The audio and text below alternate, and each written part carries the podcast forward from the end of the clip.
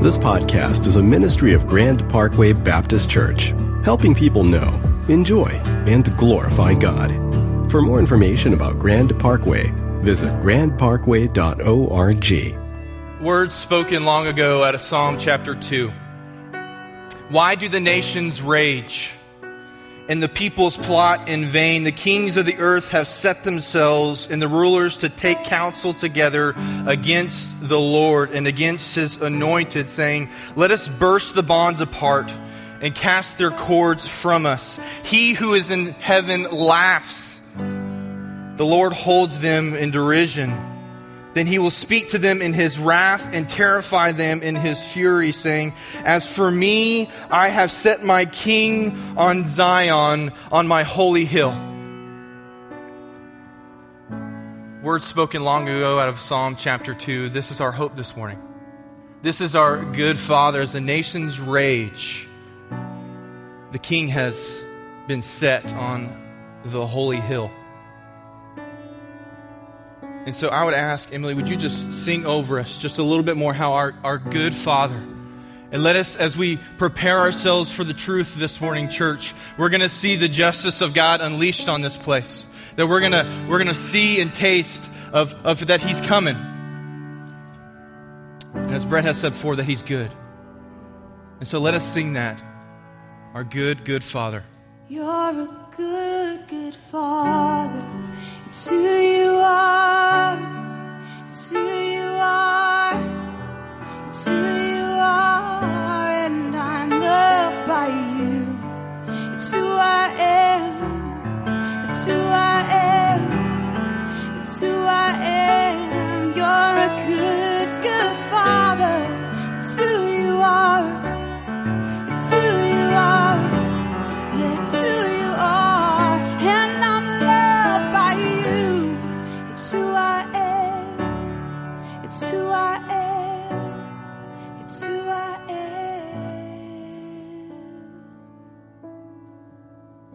You're a good father.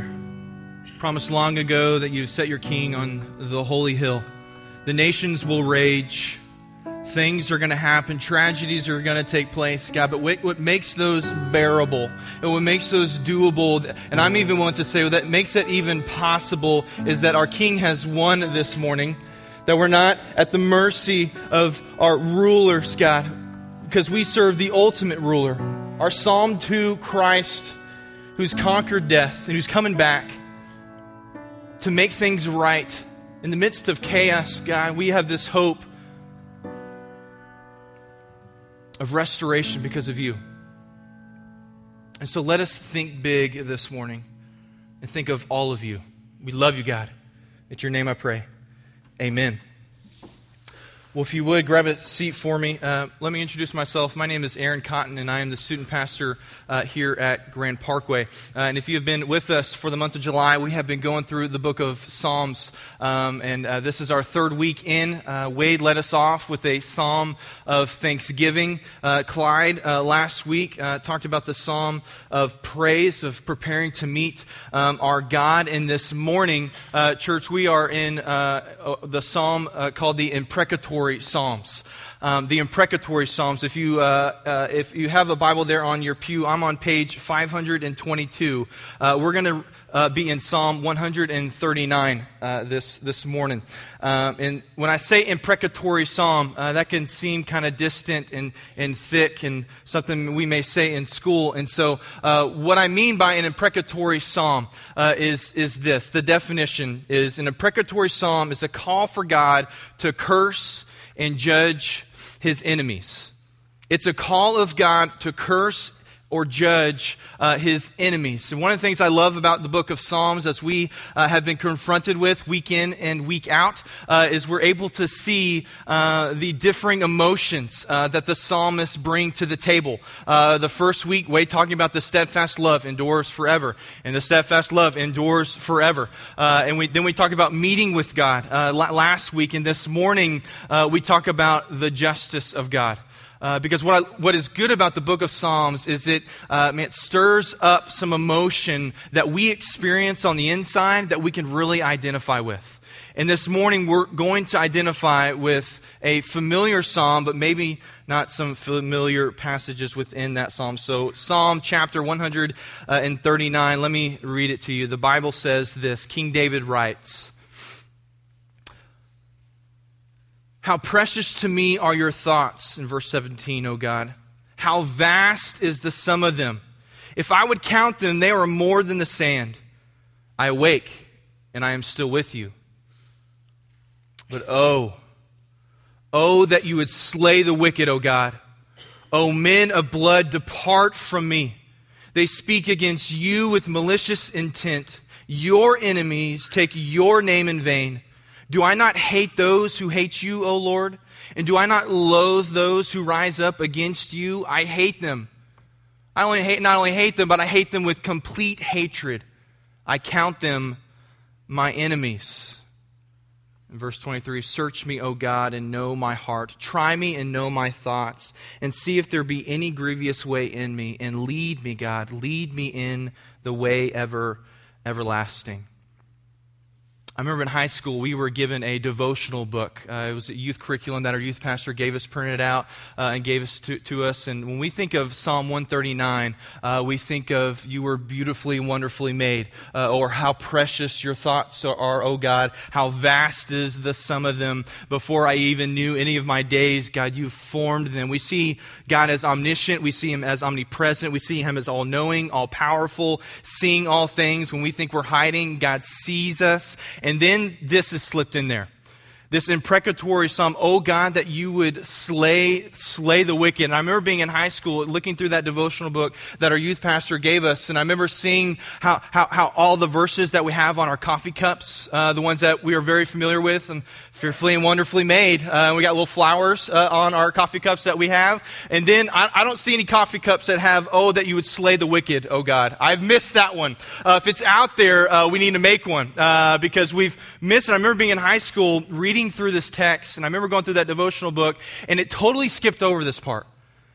It totally just jumped to, now search me, O God, and know my heart, and try me, and know and know my thoughts. Because, church, this is a passage. Uh, that is not talked about often within the church. And so uh, this morning, the title of, of this morning, probably coming from that experience, is this, is why we don't skip the imprecatory Psalms why we do not skip the imprecatory Psalms. What I want to do this morning is I got three uh, uh, introductory thoughts about what Christians believe, and then I got two points, and then our, my third point, I want us, instead of me explaining it, I want us to experience it. And so the first point this morning uh, is, uh, is, is, is this, is that, um, that God reminds us that divine justice is coming. God reminds us that divine justice is coming because when we see this passage, there's some emotion that stirs within us. How can David be talking about him hating people? How can he be calling out, oh God, that you would slay the wicked? It brings up some things. And so before we jump in, here are three concrete truths that we as Christians believe. And the first one is this, is that the Bible does not contradict itself. The Bible does not contradict itself. In 2 Timothy chapter 3, around verse 6, 16, the Bible says that all of Scripture, all of Scripture means all of Scripture uh, is inspired by God and is profitable for the people of God all, all of Scripture, not just parts that we like or uh, maybe that we were taught when we were young and we haven't been exposed to, um, because you are not the divine inspirer. The Holy Spirit has inspired the text. And the Bible says that all of it, all of Scripture, is God breathed. Therefore, what is said in the Old Testament is in union with what is said in the New Testament. Secondly, God has many attributes, and justice is one of them. God has many attributes, and justice is one of them. And we see this early on. Genesis chapter 6, God looks at, at, the, at, at, at the earth and the world, and he sees that every intention and every thought of man was wicked, deep down rooted wicked. So what's he do? He rises up this guy named Noah and then wipes out the world, which is, you think about it, like we have children's ministry books. We color about it. I see bright rainbows uh, as I go through and all that's okay. But when you read the text and you kind of put yourself in there, God is wiping out humanities because they've rebelled against Him. And he spares Noah, the righteous, the one who would look to God. We only see not only see the flood, we see the plagues of Egypt as we're going through the book of Exodus. We see God raise up Gentile nations to discipline his own children. That God is, is just, is so just that he even loves his children enough to discipline them through Gentile nations. And in case you missed it, the whole book of Revelation is just an entire statement of God unleashing his justice through seals, through trumpets, and through bowls. God has many attributes, and justice is one of them. Last, as, as Christians, what we believe the God of the Old Testament is the God of the New Testament. The God of the Old Testament is the God of the New Testament. Some say that the God of the Old Testament is not the Jesus we see in the New Testament. And so, what I want to do this morning is read to you the Jesus we see in the New Testament. Luke chapter 10, verse 13 through 15. Because how often, church, we can think there's this angry God in the Old Testament, uh, and that's not seen in, in the New Testament. But let me read to you Luke chapter 10, verse 13. Jesus says this Woe, woe to you, Chorazin. Woe to you, Bethsaida. For if the mighty works done in you and you had been done in Tyre and Sidon, they have repented long ago, sitting in sackcloth and ashes. But it will be more bearable in the day of judgment for Tyre and Sidon than for you. And you, Capernaum, will you be exalted to heaven? You shall be brought down to Hades.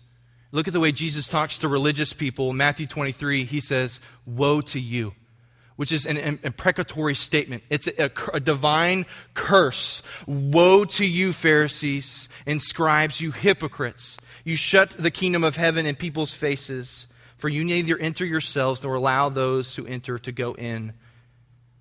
You may, when you make a single proselyte and when he becomes one, you make him twice as much a child of hell as yourselves. What about the Jesus when he sees the religious and the wealthy taking advantage of the poor when he goes in the temple and starts flipping tables? Where, where, where is that Jesus talked about? Because God hates when the poor and the weak are taken advantage of, and it puts God's name on top of it. When the disciples asked Jesus, How should we pray? How, how should we pray? Jesus said this in Matthew 6 Pray then like this Our Father art in heaven, hallowed be your name. Your kingdom come, and your will be done. It's become so familiar in the church, and we maybe even know it. Uh, we even maybe have it memorized. But when we are praying that God, your kingdom come and your will be done, that is to invoke a curse or divine judgment on all other kingdoms that oppose the reign of God. All, all other kingdoms, when Jesus was asked, How do we pray? We pray this Your kingdom come. Not my kingdom, but your, your kingdom come. Therefore, church, out of all of this, we are responsible for believing and embracing all that has been revealed about God. My God is a God of love or compassion, yes, but more. If you miss the more of who God reveals himself to be, then you miss God. To talk about his love and his compassion, we must consider his righteousness, we must consider his holiness, and we must consider his justice. And so, why, the, why, why do we not skip the imprecatory Psalms? Number one is because the imprecatory Psalms remind us that divine justice is coming. Look with me in the, in, in the word in Psalm 139, verse 19. Oh, that you would slay the wicked, O God Oh, that you would slay the wicked, O men of blood, those who murder and seek to kill, depart from me. They speak against you, God, with malicious intent, and your enemies take your name in vain. If you have a pen, look, look at there within the text, church. Don't miss the O in there. It's so easy to focus on what's after that, but there's, there's an O in there. There's a O, how, oh, that you would slay the wicked, O God. There's this, this hunger that is present. There's this deep groaning that is there. And we've all experienced the oh. Oh, God, that you would slay the wicked. And for, for example, to illustrate this, have you been to Walmart uh, in the evening when everybody's off of work? Have you been to Walmart? I think everybody, their mom and their cat and all the black crows in Sugar Land are at Walmart, all right, with the, at, the, at, at the evening time. I remember we had, we had an event this past week uh, with my students, uh, and it was an event uh, we, we like to call uh, Yuck Wars, uh, where we make our own homemade slime. And then we just literally have tarps, and we have all these games for them. The kids love it, right? But it's double time work to get all that. And so I'm going through Walmart, and I have all my supplies in my cart. I'm that guy when you look at, like, what, Stinks to be you, because uh, you know it's coming. You got about 50 registers at Walmart, but only three of them are open and you go over there to roll your cart, and I got all this stuff in, and it's almost like a game to me of how can I pick the right line? I'm, sco- I'm scoping them out. I'm, I'm reading the room. I'm looking at the cashiers. Like, does that look like someone who's competent and who knows their, and who has embraced their job and they are passionate about their job? No. So I keep going to the, to the next one, right? Keep on going. Maybe, maybe this lady, maybe, oh, she's quick. She's getting people through. I'm going to get in this line. And it's the worst when you're shopping with your wife because if you choose the wrong line, she's going to let you know. Because we're, and of course, I am king at choosing the wrong line. I, I always am. And I'll just out myself. I get in the wrong line and we're sitting there for no joke, probably about 20 minutes. Because the cashier up there is carrying on conversations with people and being mis, mis, mis happy with everybody. And I'm on a mission, and I'm on a mission to get out of Walmart. And I'm going through, and I finally get up to the register. She's checking out our stuff. Hey, how are you? I'm super. I'm super. I'm so good today. I'm ready to get out of here, though. Would you just begin to check my stuff out, right? And I begin to go through. This is building up. And then as we're, she's checking through our items, because my wife is very particular about what people charge us for. And God bless her that she double checks every little crook and cranny and every detail detail. Praise Jesus for all of that. But in this moment, she starts double checking what was on the receipt. And then sure enough, we got double charged for some fabric sheet that cost 250 She's like, we're going to make this right. We got to go to customer service. So not only are we going in this line, now we're going to customer service, right? We're going through, and everybody knows you think the checkout line at Walmart is bad? Go to the customer service line. You're sitting there, and, I, and I, I'm so, it just in, in, enraged because I'm looking around me, pray for me. I'm looking around me at those who are doing their job and they got, I don't know what the employees are doing today, but they love their phones. And so I got employees on their phones. I'm sitting in line thinking, would, would somebody just do their job? Just somebody, somebody do their job. And I'm, I'm in there and I literally, I'm I just laid myself out over our cart, right? And my wife looks at me and says, Aaron, are you, are you okay? And I'm just like, don't talk to me, woman. Let me sit for a second.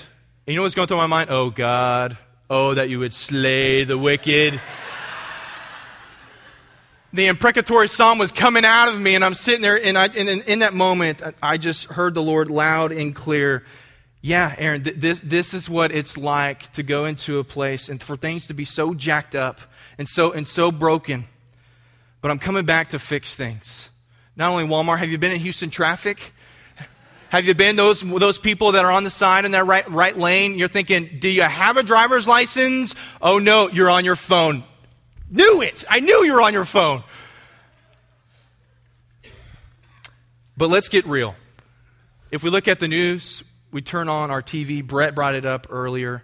I mean, what, what a week in Psalm 139 as it talks about how our days have been formed. This moment church and where we ha- are landing at in the imprecatory Psalms is not a coincidence.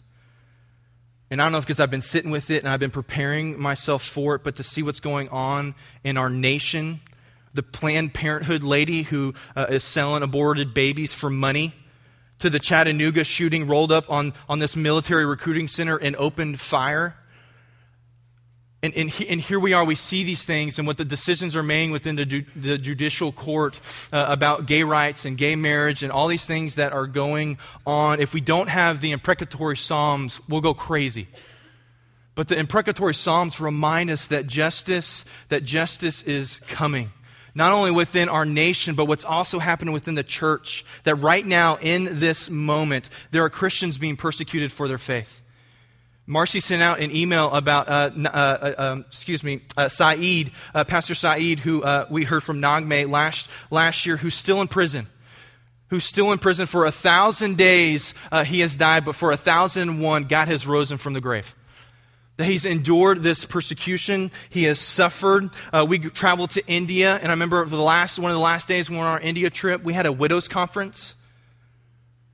We got passion We got all these conferences that we go here in the States. i will just admit, I'll just put myself, I've never been to a, a widow's conference. There in India, we got these, this, these women in front of us who've lost their husbands, who wicked men rose out and killed them. And they're sitting before us, sitting there, hoping to hear some truth and hoping to hear a word. And that's when it gets real. And it's interesting, in that widows conference that we were doing as a church as we traveled over there, every single one of us, where did we go? We didn't plan it either. We just landed in the Psalms. And each and every single one of us went to the Psalms. Boom, boom. And then it got to me. I went to Psalm 73. Oh, my flesh and my heart may fail, but God, you are the strength and my portion forever. But you're going to come back and you're going to make things right We've all experienced the oh. Oh, oh, how long, oh Lord? How, how, how long? And so it's very easy for us to say, yes, Jesus has come back. He's, he's gonna, he's, the righteousness is going to come. But let me love you enough, church, to say this that be careful that your zeal for God's righteousness and justice doesn't lead you to sin. Be careful that your zeal and passion for God's righteousness doesn't lead you to sin. Notice the pronoun. Oh God, oh that you, oh that you would slay the wicked. This is not a personal vengeance uh, David is writing about, but it's calling on God to do what he already said he was going to do back in Psalm 2. He's already coming.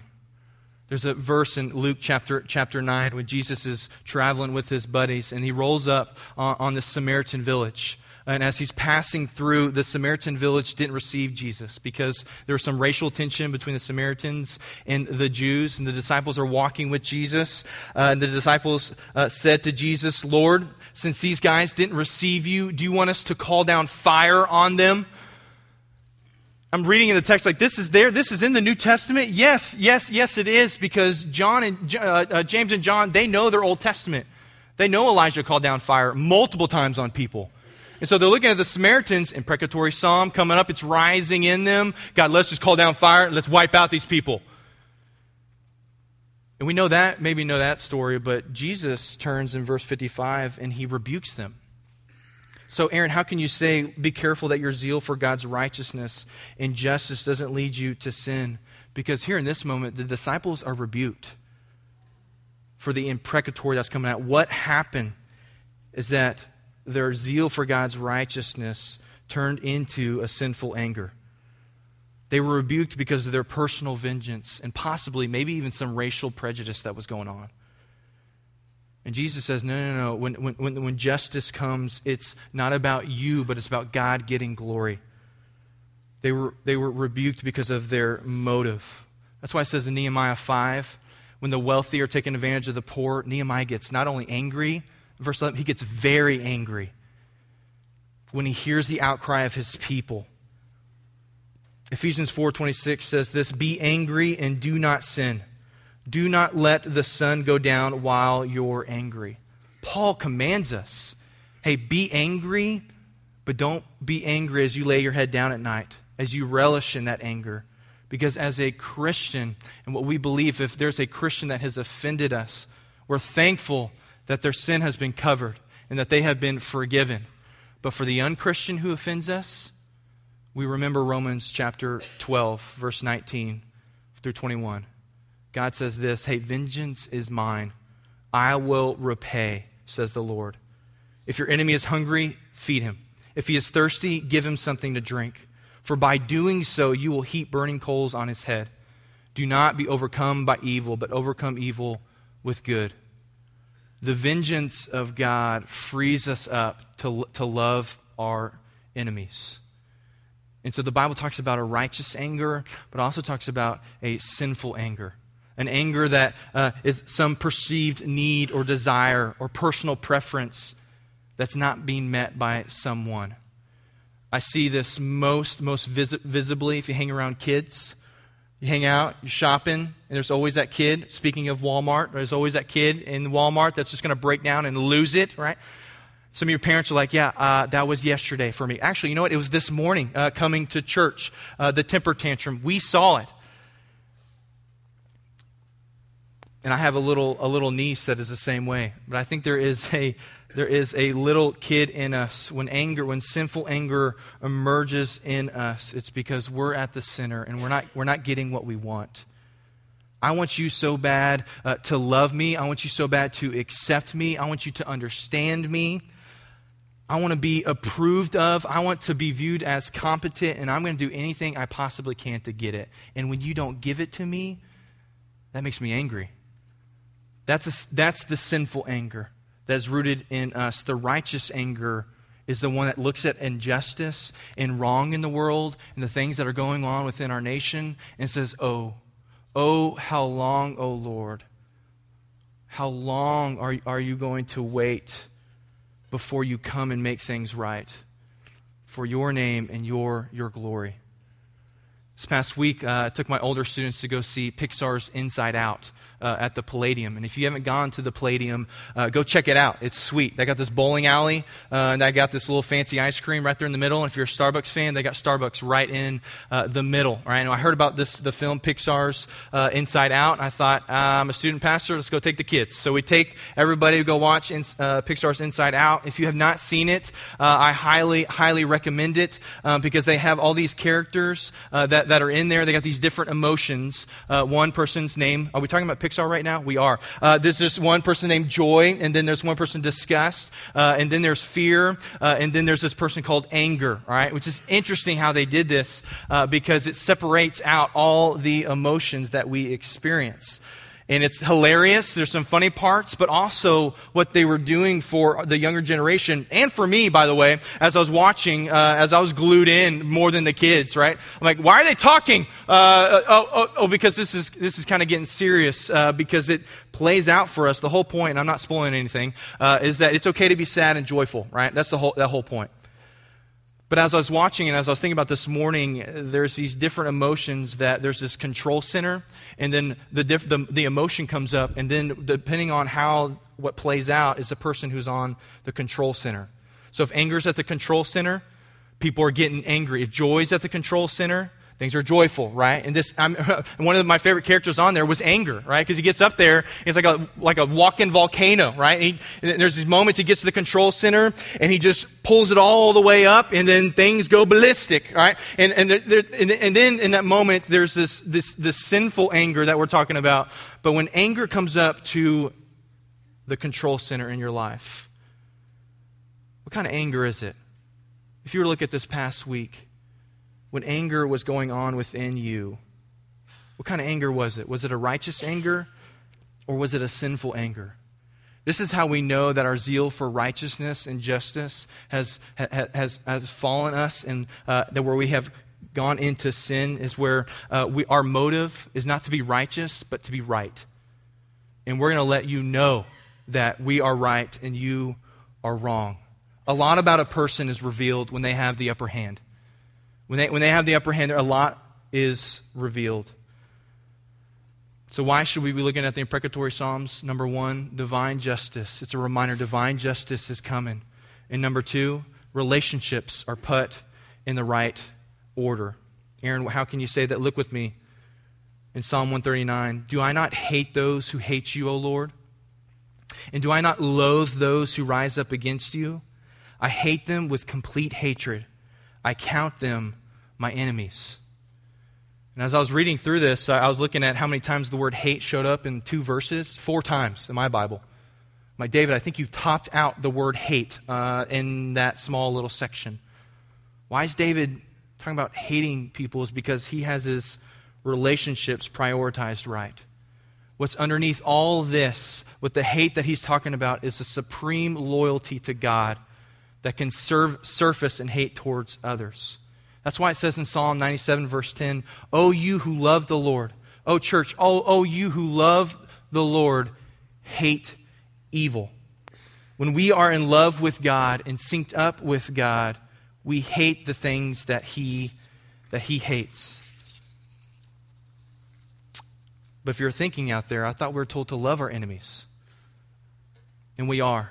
Jesus says this in Matthew 5, but I say to you, Matthew 5, verse 44, hey, love your enemies and pray for those who persecute you, so that you may be sons of your Father who is in heaven. Instead of trying to explaining the, the love and, and the hate relationship. This uh, past year in spring break of 2014, I decided to take my students uh, on a spring break trip uh, to San Antonio. Uh, and because I love the Palladium, the number one thing that we did uh, in San Antonio was went to the Palladium. Uh, and we go to the Palladium, and we were in a rush. We got stuck in some traffic, and we were getting there, get to the Palladium. And when we travel, I got about 50 to 60 kids with me, all right? So it's not just your family trip driving up. Like you, there's strategic ways that you got to be thinking about because I got a trailer behind me and I got 50 of your kids with me. All right, so I'm going through the parking lot and I always park in the back of the parking lot, always, because I got the trailer with me. And for those men that been driving, or women, whatever, been driving with trailers, uh, you know that you got to have some space. And so I park in the very, very back of the Palladium.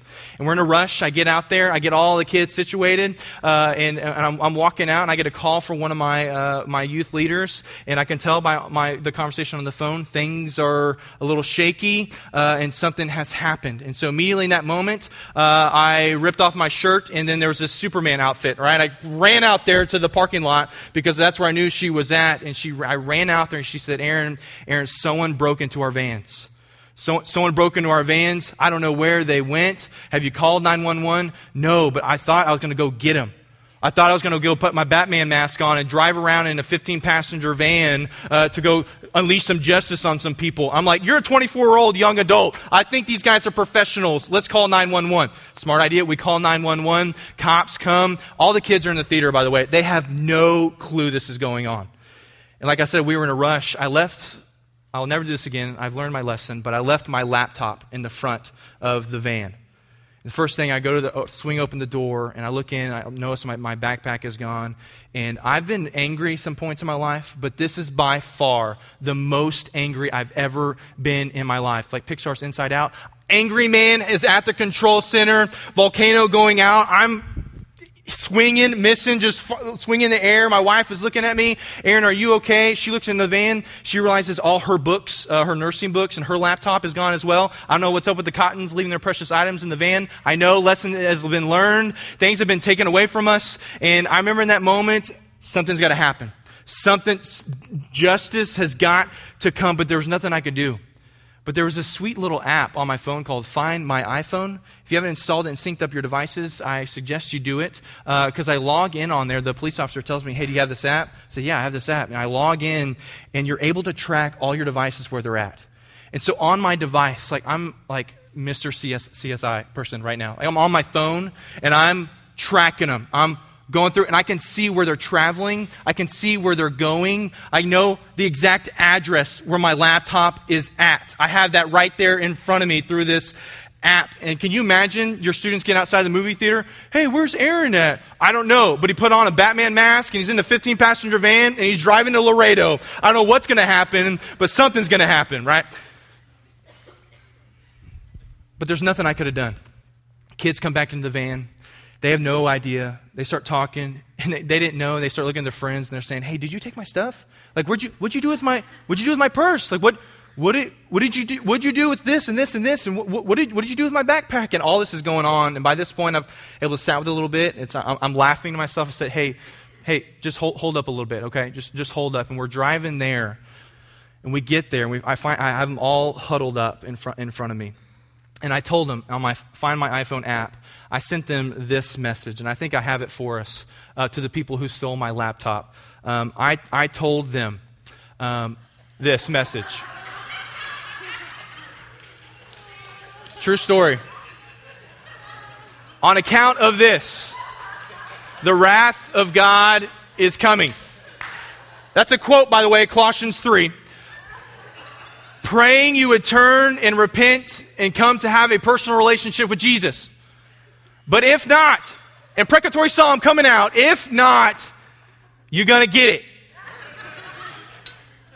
And the kids, I told them that. They're, yeah, God's going to lay the wood to them. Yeah, he's gonna, they're going to get it. And then I looked at them and I, I said, and I said, the, the pastor and me, and the spiritual leader in that moment said, This is a real great moment to teach our kids what it's like to pray for our enemies. Because the vengeance of God and the wrath coming enables us to love and pray for the worst of enemies. And so I got down in that moment and I said, hey, let's pray. Let, let, us pray for him. And on my backpack, long story short, my backpack was dumped, and I still have my backpack. My laptop wasn't in there, of course, but I still have my backpack, and there's this fray on my backpack. Every time I see it, I'm always reminded to pray for them. Aaron, how, how, can you, how can you say that? Because what we see in the scriptures, we see the justice of God, but we also see the love of God combined. And the greatest picture is the cross. Jesus dying, loving us enough to die on the cross. But yet, at the same time, God's justice and wrath is being unleashed on him. The justice of God and the love of God. Loving your enemy doesn't mean that you tolerate their sin. Somehow in our culture, it's been a sign of love just to tolerate the pat on your head, to be okay, sing kumbaya. But to not speak up and to speak of the justice of God is a form of selfish, selfishness stinginess, and sinful hate that keeps others from experiencing true freedom.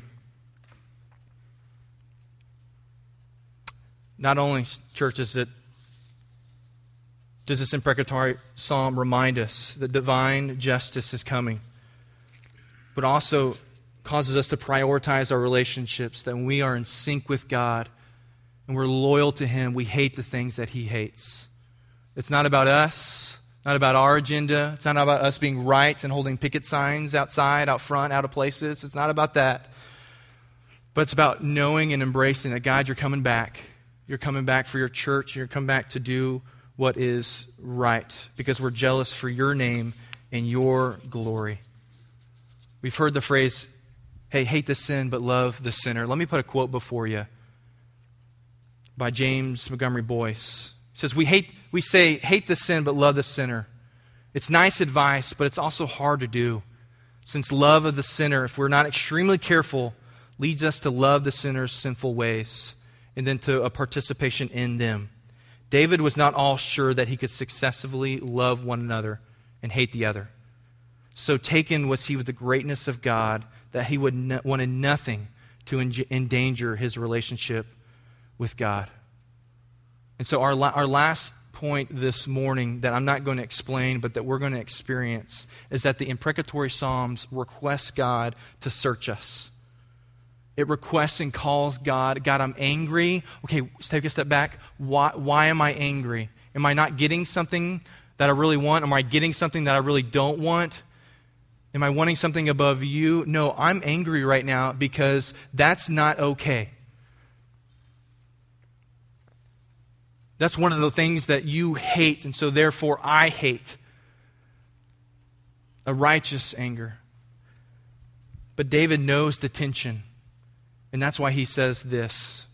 Verse 23 Search me, O God, and know my heart. Try me and know my thoughts, and see if there be any grievous way in me, and lead me in the way of everlasting. And so I'm going to ask as we close our time as we think about the imprecatory Psalms. Church, divine justice is coming. Vengeance is, vengeance is mine. I will repay. It also puts our relationships in the right order. That when we're synced up with God, we hate the things that He hates. But lastly, it calls for us, it requests God to search us.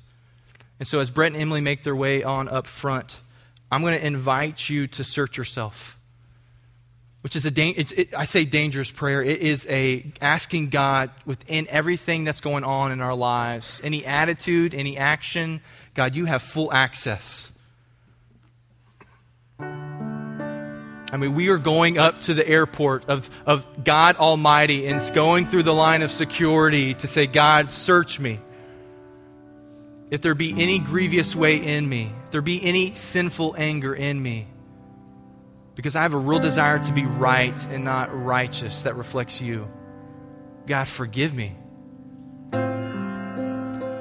And so during this time, let me ask you some questions. Do you relate to God based upon Him of all who He is, or just one aspect of Him? How long have you been angry? Is it righteous or sinful anger? And what's preventing you from laying it down? How much do you love being right and enjoy others to know about it? Who do you need some healthy distance from because they are bringing down and affecting your fellowship with God? Let's think about these things.